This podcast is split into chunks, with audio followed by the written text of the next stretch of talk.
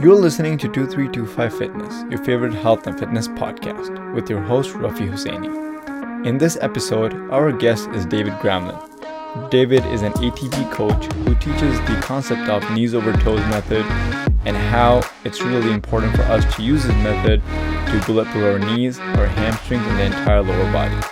We go over the misconceptions that people have about knees over toes. We go over different types of training techniques and methods that knees over toes teaches us, and much more.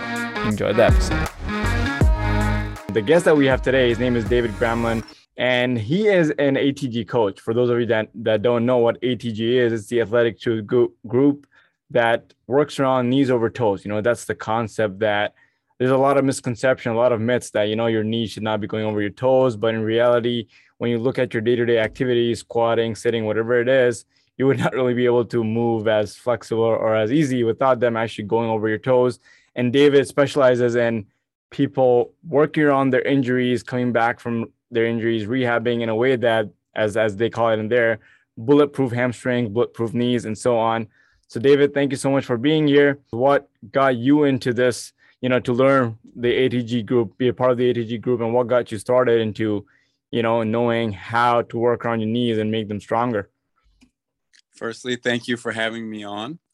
And the real reason that I got into it was because I, like many of the people probably listening, uh, had knee issues. So I had my first knee surgery when I was 14 years old, and my knee pain actually started when I was 12. So fast forward through high school, I had had three knee surgeries, all for torn meniscus. I did two partial repairs, one full mm. repair, uh, and then I went through college and. I was 24 years old. I had graduated from college. I still had knee pain, so over half my life, basically and I stumbled upon the ATG, ATG Athletic Truth Group page on Instagram. I saw Ben, uh, knees over toes guy, performing the exercises, and at that point I was desperate. So I decided to sign up, take it, take a risk, see if it would work. Fell in love with it. Uh, trained for about eight months as a member before I asked to become part of the staff, and then that was about 16 months ago. I became an official coach for ATG. That's awesome. So, I mean, as I would assume too, like, so you had a pretty pretty fair share of injuries throughout your whole life, I would say, right? And yeah. did you like like just like anyone else, did you go through the whole process of, you know, get injured, get a diagnosis, regular therapy, back and forth, get back into it, then get injured again, you know, repeat the cycle again? Was that something that you kind of like went through before you finally decided that hey, now I want to completely be good for for good? Absolutely. I mean, so uh, summer of eighth grade, I got the first surgery, um, and I did the rehab. Right, and you know when you're young, even not when you're young, if you have anything you're involved in, some sport or some activity that means something to you, you just want to get good enough that you can play again. Right, you don't get to 100%. So I was getting injured and then coming back at like 85% to play, and then I would get injured again, get a, a surgery. And actually like the the third surgery i had in high school i knew almost a year prior that i had torn my meniscus again but i didn't want to miss my basketball or soccer season. So i just played that whole year with the torn meniscus and got the surgery later. Um, but definitely i was a, a secular uh, uh, injury like just constantly on the injury table and coming back and then getting injured again it's interesting. And, and I think that's one thing that I have, which I decided at this point is like my injuries have been accumulated over the past eight, nine years. I've had partial ACL tears, meniscus tears, and so on. And finally, you know, like so many years later, I decided, you know what, I'm to get the surgery done. And actually, before I even got my surgery done, I was going through the first is what the it's the standard phase, right, of the KOT program. The first uh, one Zero. Zero, zero. Yeah, the zero phase of the KOT program. So I was going through it and it was working fine, but then I already had prior injuries, so there's not much that could have been done. playing volleyball, kind of aggravated the torn meniscus. My knee wouldn't straighten out, and I had to go under the needle, so I had to get that done. But now I realize that, you know, like over as you just mentioned, over the past eight, nine years, that's exactly what I was doing. Go to therapy, get back, start playing with a brace on, brace comes off, play off, and then get injured again is in the cycle. So I'm really excited to be here, you know, just to learn from you that how, you know, day to day living is such a huge factor, you know, for people like even not sports, you know, like people when in when they get old, a lot of natural uh habits that cause their knee to, you know, come under stress and eventually they give out like knee replacements and all that. So just to give an idea of what is, I mean, I know we mentioned, you know, knees over toes, it's it's a concept, it's a program. But what is knees over toes actually? You know, like when you explain to someone or when you hear heard first about it, and what is an ATG go- coach exactly that which you're yourself? Yeah, so knees over toes, the philosophy is that our knees will be more protected when we train them to be strong over our toes, right? So, as you mentioned in the beginning, your life, whether you want it to be or not, is going to involve a lot of knees over toes action. So, the best way to be prepared for that is to train your knees over your toes in your actual training program. So, that's why it's such a big focus for us. Um, and ATG we are a fully online uh, studio, fitness studio. So we have over 30,000 members and we have a team of coaches that grade your form. So see the videos you send in and also answer your messages, any questions you may have, concerns, um, anything that you may deal with, absolutely anything at all. You can message us and talk to us so that we can um, you know help you out in whatever way you need and then the kind of the process for me becoming an atg coach is we all have to be able to demonstrate mastery of the system with ourselves and with at least another person uh, to show that not only can we uh, live it but we can also coach it that's really awesome and like it's very rare to find such systems where you're not like in person and getting so many results you know a lot of these trainers a lot of fitness people they'll give you a generic program and be like hey you're good you know but the KOT program is so like foolproof that you know you kind of like build on. And I know that Ben always mentions, you know, there's a pain-free level that you gotta get to before you move on to the next stage. That's that's really cool. Now I know that you know, like knees over toes is like a a like a huge debate over the past years. You know, a lot of people say when you squat, don't go deep. When you you know do a lunge, don't go deep. So what are some of the the myths, you know, that you've probably uncovered yourself or like seem to see that hey, this is not true at all when you started getting more involved with the knees over toes concept? Yeah, so a big one was um, there's a study from Duke University in 1978 that showed that when your knees go over your toes, there's an increase. It was it was 26 or 29 percent increase in pressure, like around your knees, right? Which is totally true. But what happened is this study became uh, uh, this study became used to stop people from having their knees go over their toes in the training because people thought, well, it's so dangerous. You know, that's such a big increase in pressure. We shouldn't allow people's knees to go over their toes in training. So whether it all directly co- came back to the study or the study was just the beginning of this kind of thinking, uh, after that point, then these cues, you know, when you're squatting to sit on your heels and keep your knees from behind your toes, things like this, it just became prevalent in everyone's training. So I thought, like everyone else, that it was inherently more dangerous to have your knees go over your toes during training. Uh, but it's not because your knees, like any other part of your body and the muscles that support your knees, can handle and adapt to any type of stress. So that's where the regression, the pain free level is important because if you find the right level, then knees over toes training is not only not dangerous, but it will become beneficial because you become stronger in the ranges of motion that you are likely to live through. And definitely, if you play a sport, you are absolutely going to be playing in knees over toes position. So that was a big one, was just the knees over toes myth itself. And um, the the prevalence of the idea that your knees going over your toes would be inherently more dangerous than exercise right? Like exercise in general there is an there is a risk when you exercise that you could hurt yourself. But knees over toes is not any more risky than say a deadlift or um, a regular lunge, right? There's just a risk associated with any type of exercise. But when you do it to the level that is fit for you, then it is just as good uh, and safe as any other exercise. So now, when you talk about you know going knees over toes, I know there's this ATG squats as well, you know, which is like kind of like a lunge going into a squat with a full range of motion. That's how I would put it. I don't know the exact uh, movement for that is. But like, can you like break that down because that's like one of the unique things that I saw in uh, in the program itself that it's not like a common uh common exercise. You know, a lot of people if you see from the outside, they're gonna be like, oh, that's weird, too much of a weird range of motion. How are you going so deep? So, what are your thoughts? Like, could you break down that for the audience to like what it is exactly and how beneficial is that it is it actually to get into that deep range of motion? Yeah, so that's the ATG split squat. And so if you compare it to, let's say, like a Bulgarian split squat, right? So the Bulgarian split squat, which people may be familiar with, is you have your back leg elevated on a bench, your front leg is on the floor, and then you kind of squat down with your torso upright and your back knee is bending, right? In the ATG split squat, you're going till your hamstring is fully covering your calf in the front leg while keeping your back knee off the ground. So you're lengthening through that back hip flexor, which is a difference compared to the Bulgarian split squat. But then the big difference is in that front leg, you're getting full knee bend, right? Your knee is bending as far as it can.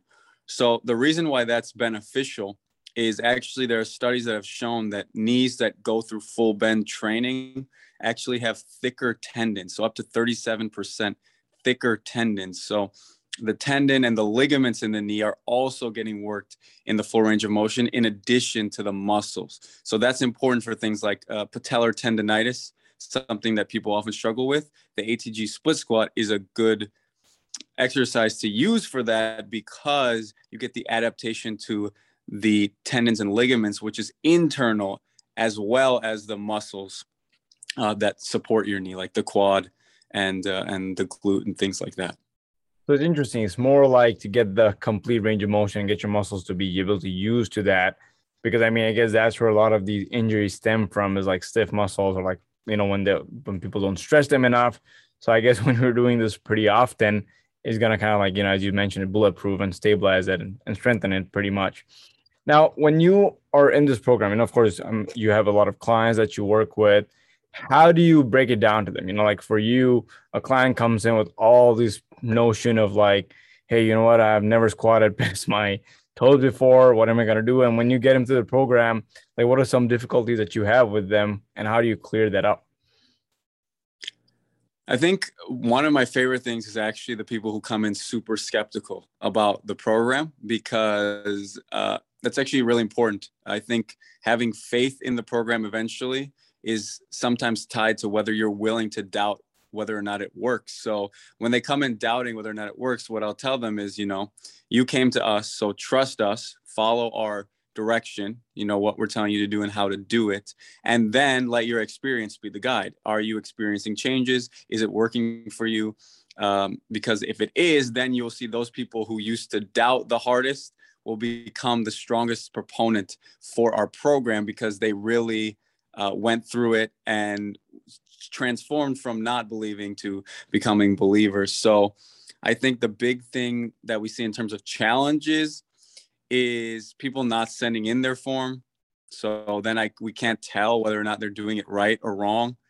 Um, people doing things outside the program that hurt them, but then they enjoy doing, but they haven't they won't take a break because a big part of healing, right, that we talked out talked about and touched on earlier is you know if you're going to play your sport all the time and that sport bothers your knees you're working against what the program is trying to do so sure. getting people to kind of relax and just do what's needed and not any more than that for a period of time i think that can be a really big challenge yeah and that's really cool because like i think for me too i don't think i would have done kot in sense because a few of my friends, one of them had a whole program. He went through the whole, you know, zero standard dense and so on. And a few of my other friends, they just fixed their knee issues by just looking at the videos online. And I was like, there has to be something that that you know, it's like you're not going through the whole course and you're and it's benefiting you.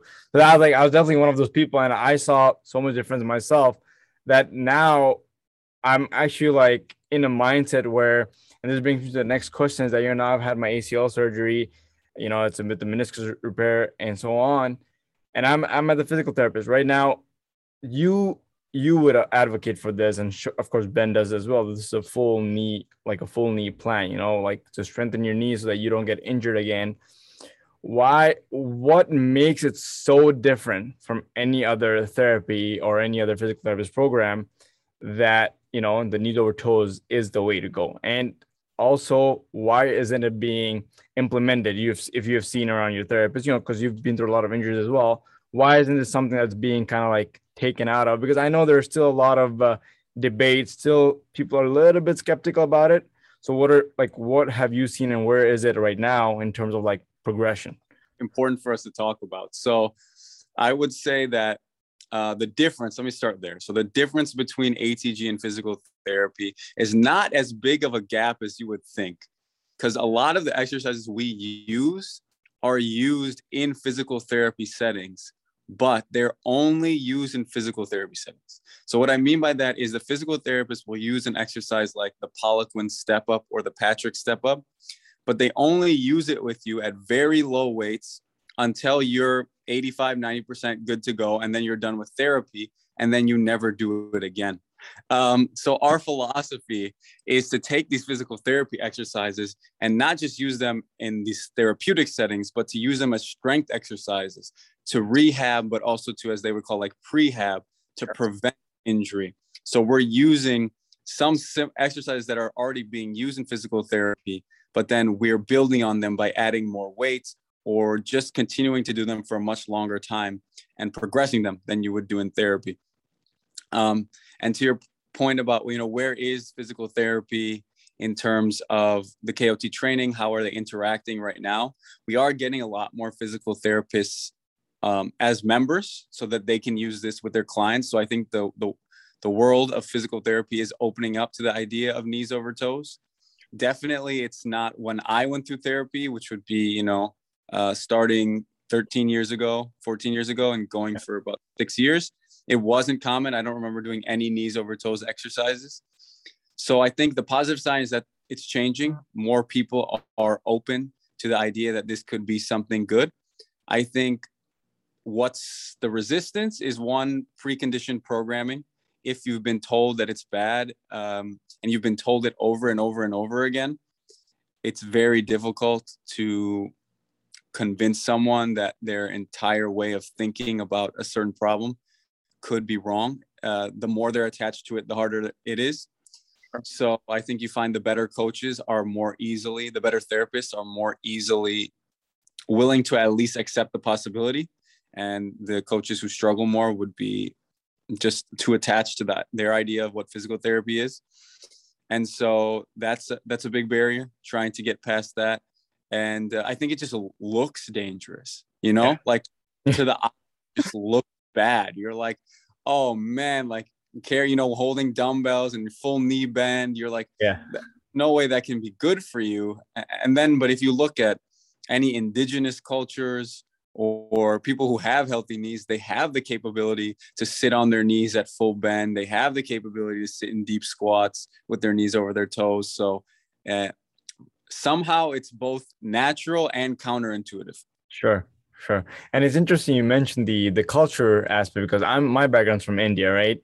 And back in India, there when you use the bathrooms over there, like they have like it's kind of like dug out on the floor, you know, like the the one that are not as developed, like back in the rural areas. So there they have to like, you know, to use the bathroom, they gotta like take a full squat and it's very hard to even like do that in a regular day you know for normal people. And as you mentioned for them they don't think about it from a, like a health perspective but that's the day-to-day living you know. And if they're okay then you know there's definitely like something that's that's working. And now that we're bringing the concepts into health and fitness it's always going to be like oh i never knew this before. But hey like you just mentioned there are people that are already doing this you know? That's really that's really interesting perspective you brought there. Now i wanted to ask you david is that are there any sports right now like you know because sports is one of the key elements i would say you know apart from day-to-day living where a lot of like knee movement knee knee flexion you know mobility and all that stuff comes into play. Are there any sports or any coaches and any specific teams or sports that are kind of like implementing heavily on the kot method yeah so we've been fortunate to have um, a good number of professional athletes the last I checked, like I got concrete, it was at least 39 professional athletes use the program. I think it's in the 40s now.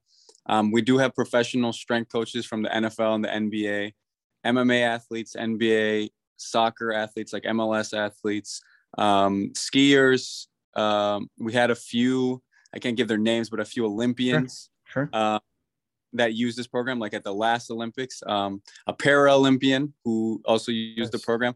So it has been touching all the worlds, uh, basically, like all the major sports worlds in uh, the United States, especially, have all been touched by the KOT program and the philosophy, whether that be strength coaches, which we've seen a good number of, and then the athletes themselves. That's really awesome because the reason why I ask is because, and I, I think I, I want to ask you about this as well, is that there's still some studies out there you know, that still kind of like counter the knee over toes concept, right? Why why is that so prevalent when you see there's so much success with the knee over toes program?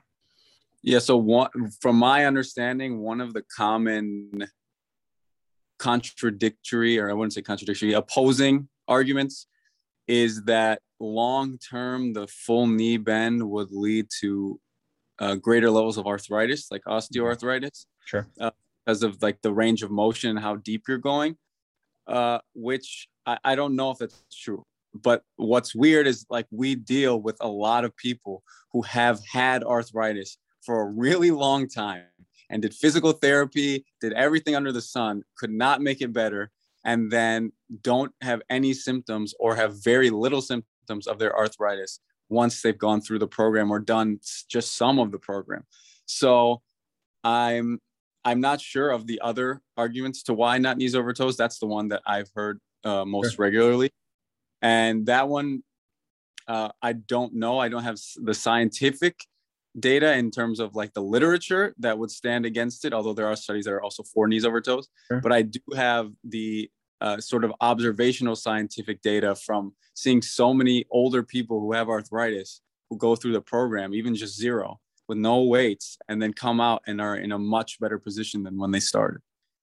That's awesome. That's what I was gonna. One thing that came to mind while you were mentioning that is that I wanted. I was just curious. You know, what's like your, I guess, uh, the senior most client that you have that's probably like being able to like you know go through the full range of motion at their age, whatever. what was the age at they're at?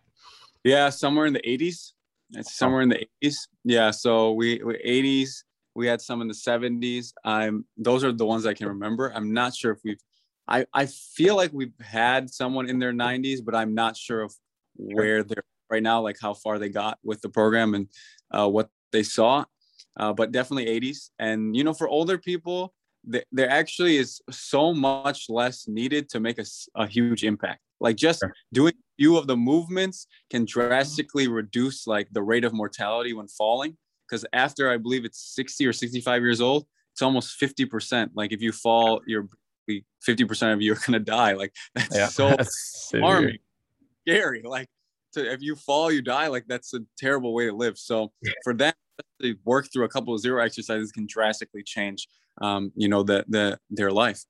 And it's very impressive that even at that age, you're kind of able to like. I mean, I would assume at that age, like your body is completely like basically given up. You know, especially if you're not the fittest of persons out there. And then in that age, if you're getting to a normal person to full range of motion and they're happy about it, that definitely tells like speaks volumes to that generation, to the generation that's that's coming up. So what is one of the like common mistakes that you see? You know, as you one of the things you already mentioned earlier is that people always like don't let themselves heal. They're always like, you know, doing the program at the same time, uh, doing their sport, right? What is another common mistake or some of the common mistakes that you see when people are going through the the zero, the the standard, and the dense? Yeah. So big one, big here a few. So the they don't send in their form videos. Like if they're on the pro, they won't send in their form videos. So then they don't get coached and but they're not seeing progress. You know, it's right. one thing if you're sending them in and you're seeing progress, it's like, okay, do your thing. But if you're not seeing progress and you're not getting your form checked, you should probably do that. Uh, what we already previously mentioned, which is they're doing a sport or an activity that causes them pain. Um, what we'll describe as ego lifting, going sure. for bumping up the numbers before their their body is actually ready for it. So I break this down to like two categories. They're either chasing the numbers or they're just too stubborn to regress when their body's telling them that, you know, hey, I'm in pain and I need you to chill out. You know, like this right. can't be sense. And I would say that's probably uh, one of the bigger ones is just being willing to regress the exercises and not and be patient because i think one of the challenges and I, I, wouldn't really pin this as a problem but more of a challenge is because we have so many clients we get so many stories, like success stories. Sure. So the quicker the success story, the more likely it is to come through to to your audience, to our audience quickly, right? Because and because we have so many people, we do get a fair number of quick success stories. Sure. But those are still the minority. The issue right. is we have so many people that so many of them come through. People come in with the idea that if they're not have one of these immediate success, yeah, then they're not doing the program right or it just doesn't work for them. And it's like you've been doing this for six weeks, you've had knee pain for five years. Like right. we got a bit more time. So you need to have that patience. And so I think the patience and the sometimes the stubbornness on regressing can be tied together because they feel like they want to be where they see everyone else is at, even though not everyone else. And so then they rush everything. So th- I think those two are really the, the big problems. I think that goes hand in hand with like anything fitness related is that, you know, people start day one, they see the guy next to them benching two plates and they're like, okay, I'm going to, you know, I'm a big guy, I should start doing it. And then they're like, oh, it's not working for me. So I think it goes very much with the mindset that it's kind of like humble yourself no matter where you are when you're starting anything from scratch. And I think that's a big deal when it comes to especially your health and fitness. You know, I don't think I personally realize that I don't think there's especially with this ACL rehab I was I was lucky enough to find my therapist, find a therapist who are triathlon athletes themselves. They have some strength and conditioning background, so I was lucky enough to go to them. You know, their rehab process, I, I, trust them. So, and it's and I've been patient. You know, like every time I want to bump up, they're bumping me up the weight as needed. But every time I try to rush up, they're like, "Yeah, you can't be doing that right now because you're not ready for it." You know, because I've realized that when I rush it, when I'm in pain, it kind of disappoints myself that hey, why can't I do this? And then even though my surgery has been only three months, it seems like forever.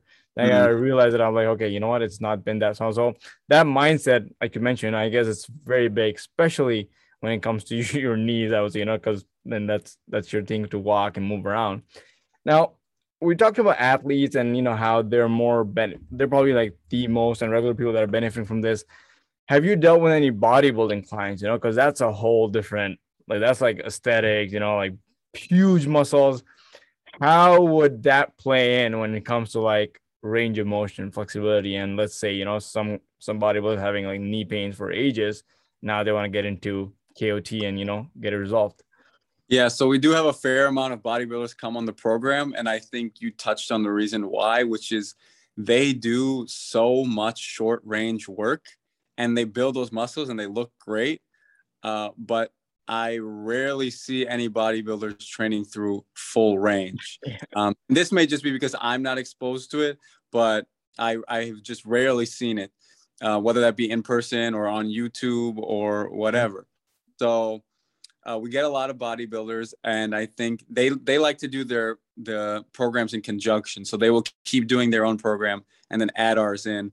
Right. Um, it t- it does something for them that their program doesn't. So they still get the benefits of the bodybuilding. They can still prepare for their competitions, but at the same time, they can also finally get out of pain and, and start to be pain free, which, uh, in, in terms of quality of, of life, enhances their quality of life. So how would that work? This would be like a funny question, but like, how would that work? Someone with like massive quads and massive calves, trying to get that full range of motion. Like, they, is there like, yeah, stiff? They tend to be stiff. Right. So it, it may be weird and that's maybe for a bodybuilder where the ego may come in is like they may be huge and strong but can't get all the way down in a VMO squat, right? With those heels elevated squats sure. where we go down, they might not be able to do it. And so they have to hold on to something for assistance. They have to just go to the range of motion they can to start, which is more towards parallel, and they can't get all the way down, or they have to use a much larger angle to be able to get all the way down. Sure. So that's where the system comes in into being able to adapt to the client needs because if they are really stiff, like mm, for example, they may be really stiff. I've seen them in their hamstrings. Yeah. So like our elephant walks, you know, their hands have to be super elevated, but that's where you got to start, right? So for them, they just have to start wherever they're at. On that note, like how does it work from client to client? Like for example, like a full range of motion for everyone should pretty much look the same, right? But if they have like in their scenario, they have even soccer players, you know, people have a lot of like running to do, kind of big calves or big leg muscles. what would their maximum range of motion look like? Would it be the same as just a regular person, or would there be like some difference because of the muscular the, the muscular size? Yeah, essentially it would look pretty similar uh, across people. The thing is, if theoretically, if your calf is stronger, you should have more range of motion than someone whose calf is weaker, with the caveat being if you're training through a full range of motion, right? So there are different uh, areas of like the strength curve. So let's say like a calf raise, when your calf is at the lowest point, right? When your heel is at the lowest point, kind of in a standing calf raise, that's the bottom. Then you have the middle where you're actually doing the calf raise, and then you have the top where you pause at the top and then you come back down. So you may be strong through that middle and the top range, but then you can't really uh, stretch your uh, your Achilles at all or your lower calf, your soleus, because uh, you're so limited in that range of motion at the bottom. But essentially, if everyone got to uh, strength through a full range of motion, it would look pretty similar uh, to to one another. It wouldn't be that that different. So for the audience listening out there, just just just that tip right there. You know, if no matter how big you are, you still have the potential to get your full range of motion and be flexible uh, as much as you want. You know, with the program. Now, one another thing in the program, David, is that I've noticed myself is you have your knees days. You know, like the lower body work, and in between you have those. You know, the 50 arm, uh, the banded stretches, the banded pull aparts, so like that could you touch a little bit upon like how that's going to help with the upper body mobility or upper body work? Yeah, so uh, we call the band pull aparts kind of like the ROKP of the upper body, just a way to get blood flow in through the shoulders and through the posterior chain and the upper back. Uh, so that's why we use those. And for uh, related to athletes, like for athletes, the upper body and this is just an estimate, it's not exact, is, is around 15% of your jumping and speed capability. So, like when you're running sprint, you have to be able to open up your shoulders and get that elbow up super high when you're sprinting. And when you're jumping, you know, you use your arms as a sort of uh, momentum building. So, the more limited in range of motion, the less momentum you can build, and it will limit how fast you can run or how, how you can jump. So we typically train that so that you can have the full range of motion. Now, for the average person, the same thing is true, except uh, less related to your performance and more so just your daily life. Uh, walking around with a super tight chest or super tight traps or super tight mid back, these can have various effects um, in terms of neck pain or shoulder pain, things that just inhibit the way you can live sure. daily. So, in terms of their relation to knees, there's always going to be some correlation because the body is interconnected. So, it is possible that a problem both affects your shoulder and affects maybe your hip, which then affects your knees, right? So, it, it is important to take care of the entire body as a system. Uh, it's just we put the priority is going to be on the hip and below. And that's really interesting because when I saw that program first, and when I heard about knee ortho for the first time, like, what? It's just like only lower body program. And when I got into the program myself, I was like, no, there's actually like a balance. You know, like sure it's focused on, you know, your calf raises, your elephant walks, and your squats and everything. But the next day you go into like there's like a little bit of the mobility work with the band and stuff. I'm like, there's definitely like this is gonna play a role in like how your body reacts as a whole. So it's a very, very cool, wholesome program that's definitely showing a lot of benefits. Now, one thing is that really like probably is gonna stick out to the audience and like even cross my mind is that sure the knee over toes program is successful. It's an entire knee plan. But what is the building point? Like what is the primary focus? Is it strength or is it uh, mobility? Is it the complete range? Like where does it start from for you to be able to build on to like all three phases and go through it? Yeah. So the big ones I'd say was the philosophies we call strength through length and building from the ground up. So um, it's common. What we would call is uh, reverse Christmas tree is a very common way of building the body nowadays. Reverse Christmas tree means like in a Christmas tree, right? The base is super wide and it gets narrow. You go to the top. Okay. So if you think of the base like your legs and the top like your upper body, a lot of training is reverse. They put the mm-hmm. most emphasis on the upper body and then they put very little emphasis on your lower body. So we want to build you from the ground up. So that starts with your feet, with your calves, then moving into your quads, your hamstrings, your hips, then up into your core, shoulders, back, neck, all of that, that stuff. So basically, we want to work with nature, right? You should be stronger in your lower body than you are in your upper body because right. you want to be able to support what's going on up top. So that's how we build you from the ground up is things like ROKP, the reverse sledding or reverse walking, yeah. the calf raises, the tib raises, the tibialis raises. Those yeah. are building your lower leg, right? So we start with those every workout day. Then we move into the Patrick steps and split squats, which are going to work quads and hips. Um, before you know we work, we go into stretching. So then that's the second one, which is strength through length, which is the idea that uh, building strength through the full range of motion. So if we go through our programs, right, it goes zero, then dense, then standard. So zero is the foundation. It is building that your body more in proportion with that um, building from the ground up.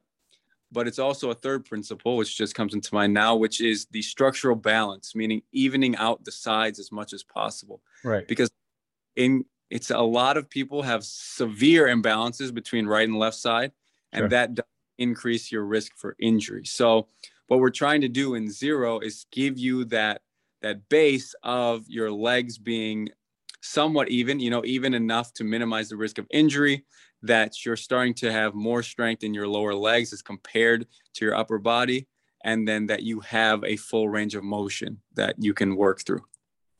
So that and and I think one of the one of the really cool things you said is like you know how is like building because I never knew that the reverse walking was so much effective. You know, like it had its own thing, the T-Bells races, and I know that in your program, like Ben has it, but I think there's also alternative of the of the monkey feet. You know, the uh, the equipment that people use for their hip flexor. You know, so so that's like that's like very intriguing to me as an outsider because these are things that when when you break it down I'm like, yeah, I mean, I'm doing it.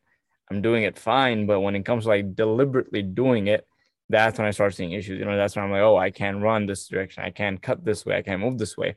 So how does this all this play into being a uh I mean I didn't I wasn't able to go through the all three stages of the program because of my surgery, but how does this play into like being a let's say as an athlete, right? You want to be more explosive, you want to be able to get a good vertical how does this factor in? Do you have like in your program certain workouts, or is just like loading up the similar workouts with more weight that's going to just strengthen it?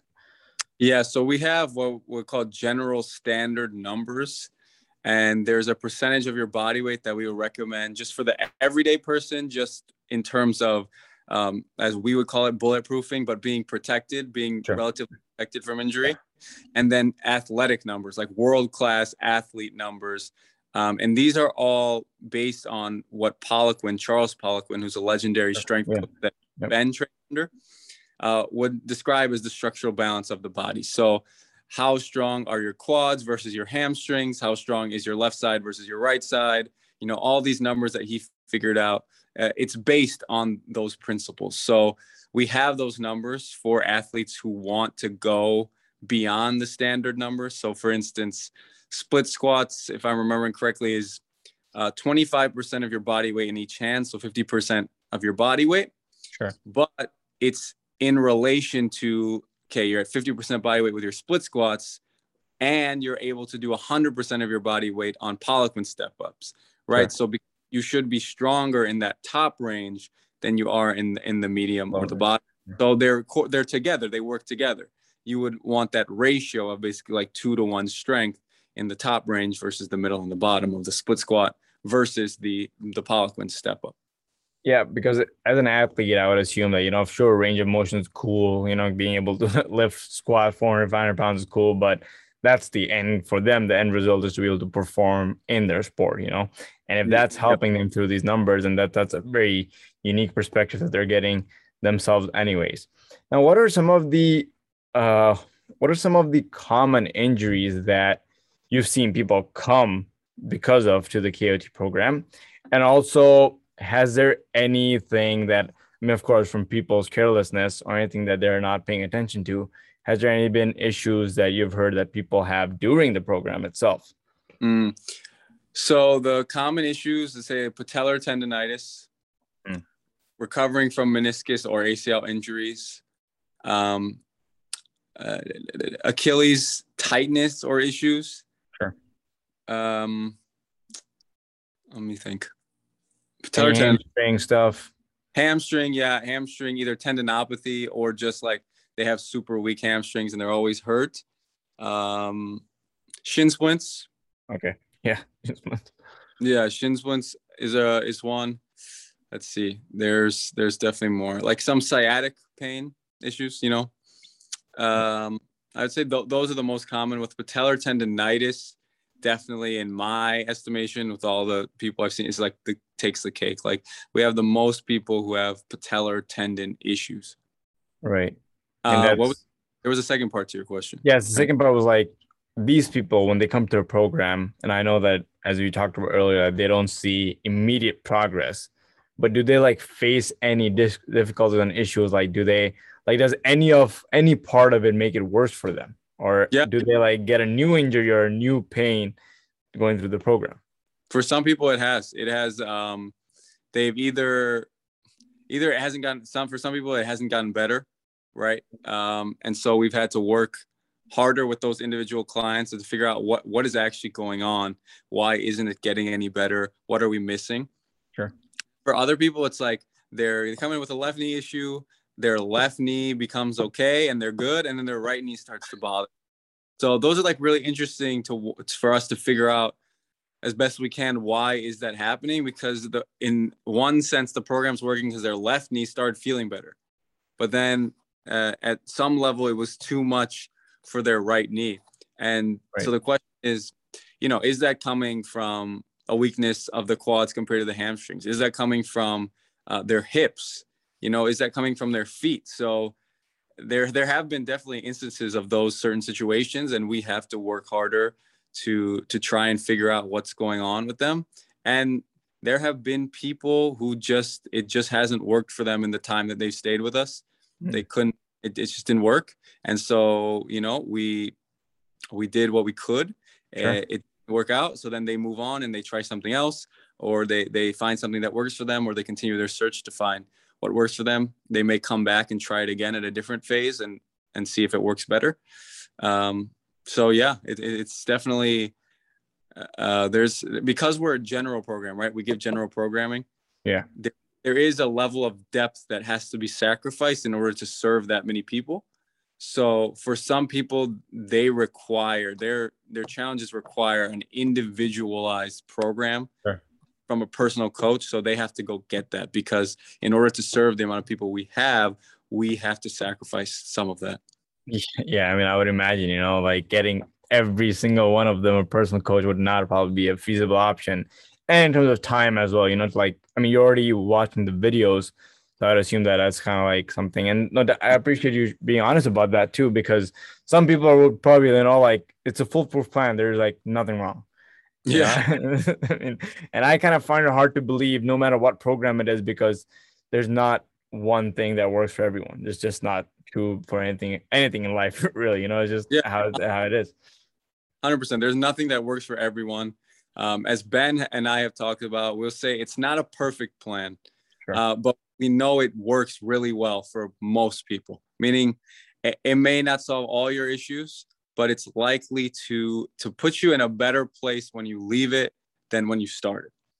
Sure, absolutely. And now, what what is some of your? I know there's like again, we have the three programs. You know, zero, stand, dense, and standard what are some of your own favorite workouts? I know you made a post the other day that you were doing some dense stuff, you know, like you're kind of like starting again. A lot of the ATG coaches that I see, even Ben himself, like they're kind of like repeating the cycle of zero dense standard, zero dense standard. What is some of your favorite workouts, or I would say, what's your favorite phase or the uh, out of all three?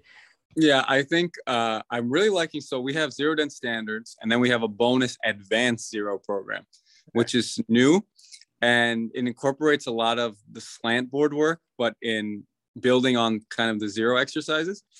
Uh, I've enjoyed that one. I'd say my favorite is standards because standards is the most uh, like lower reps, uh, kind of like five by five or working in this where like you're working for more strength and like output of strength in the moment Sure. And like my personality is I like to go hard quick and then be done. Yeah. Whereas dense is a lot of uh as, as its name implies, it's dense. So there's like right. lower uh, higher reps with lower weight. I just like the challenge of standards. Um, I love split squats and Nordics and VMO squats, things like that. Uh, so yeah, for me personally, based on my personality, standards is my favorite. I just like to kind of get in the gym and and go hard. Like right now, I'm really excited about the weighted dips and weighted chin ups. Right. Uh, I had been just doing them body weight, and I had really been at the standard of just 10 sure. rep body weight for a long time. Sure. I went to Florida recently to visit with some of my mm-hmm. coworkers, and I did a workout with them where we actually used the weight.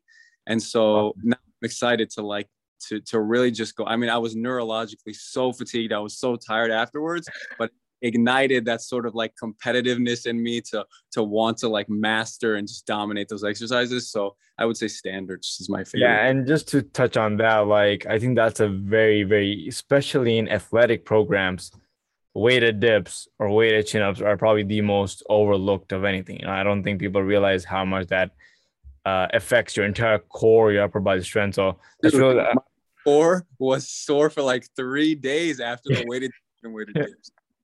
Yeah, I would I wouldn't be surprised because when I did them first time and uh, I was just like, you know, I was just doing regular uh, dips and chin ups. So when I did a weighted, so we would uh, I worked with a trainer out here and we would do like a, set of uh, I think it was like a plank or like a like a tuck ins, you know, and we would go into a weighted chin up right after.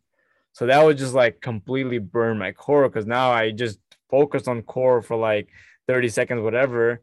And now I'm going using my entire core to get my body up. So that's definitely something that people out there, if you haven't tried, you know, just give it a try. You know, it's, it's something that'll kind of like humble you and, and put you, make you realize, you know, where your, where your actual strength stands. Now, I know that the starting point for people when they come into the program is zero. Now, are there certain clients like athletes, for example, right, who are like kind of beyond the zero phase. You know, they have good mobility because, of course, they have like people working on them, they have massage therapists and so on. What is like starting? What is the starting point for certain clients? You know, like those kind. Did it start with dance directly, or does every single client have to start from zero? No, so a lot of them will start from dance, or they'll request to start from standards. Okay. Um, we recently made a change where we used to be really strict about at least starting people on zero unless they were an athlete then we would let them start where they wanted. But most people we would make you start on zero sure. do a couple workouts and then you could ask to move on. But then we refined the system to make sure that like each program is regressible and scalable to your level. So now it's really just about how do you want to go through them? Because now we'll let anyone go to any program because they can safely scale that exercise back to their sure. level now, now we still think it makes sense to go zero dense standards just because they build on each other. Yeah. But it's up to the client if they want to go that route or not. So there's no like as of right now, there's like no like I know it's like six, 12 weeks, I think, per per phase. We recommend 12 weeks on yeah, yeah. So but there's no like a uh like for example, if I started the program again and I'm like the four weeks, and I'm like, hey, I think I'm feeling good. I can I jump on the standard? So that's something that I can do it on my own and then go from there. Yep. Then we just assign you standards, and that would be your new program. Okay. Awesome, David. Thank you so much for you know giving me the time and and being on here. It was really like an eye opening for myself, and I'm pretty sure the audience is gonna, you know, put incorporate some of these things in their day to day. And I really hope that they do. And this myth about knees over toes goes away. Now, one question I do have for you is that is there a person dead or alive that you would want to train with, or you would want to be like, hey, if I could train this guy or train with him, either or. Uh, yeah, I would love to train to. I would love to see how he trains right now, and then train him would be Cristiano Ronaldo. Yeah, I was thinking for some reason I knew you were gonna mention his name. I don't know why I had it. I had it. I would see it because, I mean, his the way he's kept in shape is amazing at his age, 36 going on 37, and I mean, obviously his body looks fantastic, but it performs right. It produces. Yeah. yeah. And a big thing is the guy doesn't miss very many games. You know, he's usually at all the matches playing, and uh, the left and right contemporaries, the highest players, are not doing that. You know, for for instance, another one of my favorite players is Neymar. He's yeah. injured every other week. So it's like crazy, you know, like Ronaldo somehow is there all the time. So it would be awesome to be able to train with him and and see what he's doing and then maybe you know make my input here or there to, to give him some exercises. Definitely. And hey, I mean, uh the Ronaldo has a, his next level of discipline. You know, I mean, I'm not gonna blame Neymar for being injured because uh, if you're into soccer, you know, you would know that the Brazilian culture is very much relaxed, you know, like the party and they're not. So that definitely is to play a factor in how your body responds to a lot of things. And one of the really interesting things about Ronaldo, which I found recently, is that his training has some different elements to it. You know, he has a training aspect which is just focused on his ankles. Like he has these bands that he puts, and he's like moves the ankles around, strengthens them, and like just keep working on the ankle. You know, and that was very interesting. That was very interesting to me because you don't see a lot of athletes putting in that work. You know, maybe like sure, LeBron James, who has like a million, who spends like a million dollar on his body every week, every every year or so on like that is what kind of separates them you know like they're working on every single body part you know and then you have the freaks of nature like uh Adama Traore, who is from uh yeah. wolves yeah. right yeah he is he might as well go and compete in, in a bodybuilding show right but but he's a soccer player you know i mean these are kind of people that when you look at the training pretty sure something different comes out of it yeah so david now just before we wrap up, like if someone wants to train with you, someone wants to learn from you, where can they find you? Okay, so on Instagram, that's my primary source of content. So it's at knee K N E E freedom. Uh, you can find me there. Athletic Truth Group and Ben Knees Over Toes Guy are also there.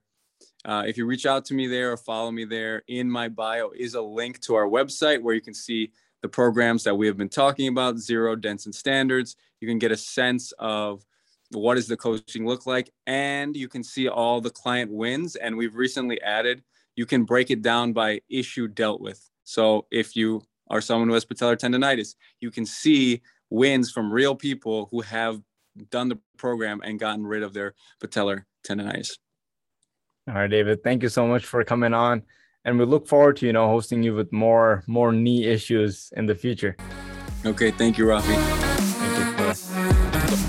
Thank you. For listening. If you enjoyed the episode, please make sure to subscribe or follow on Spotify. It's 2325 Fitness, TWO3, TWO5 Fitness. And if you have any questions, you can email us at 2325.fit at gmail.com. That's the numbers 2325.fit at gmail.com. If you're interested in personal training, in getting yourself coached, or in getting yourself in a better shape, please feel free to reach out. Accepted clients for February 2022. Thank you.